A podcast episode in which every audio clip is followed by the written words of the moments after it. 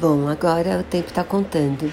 A Anvisa tem 10 dias, a partir de ontem, para avaliar os pedidos de uso emergencial, tanto da vacina de Oxford quanto da Coronavac. Então agora o relógio está contando e vamos torcer para essas vacinas finalmente alguma vacina ter data de início no Brasil.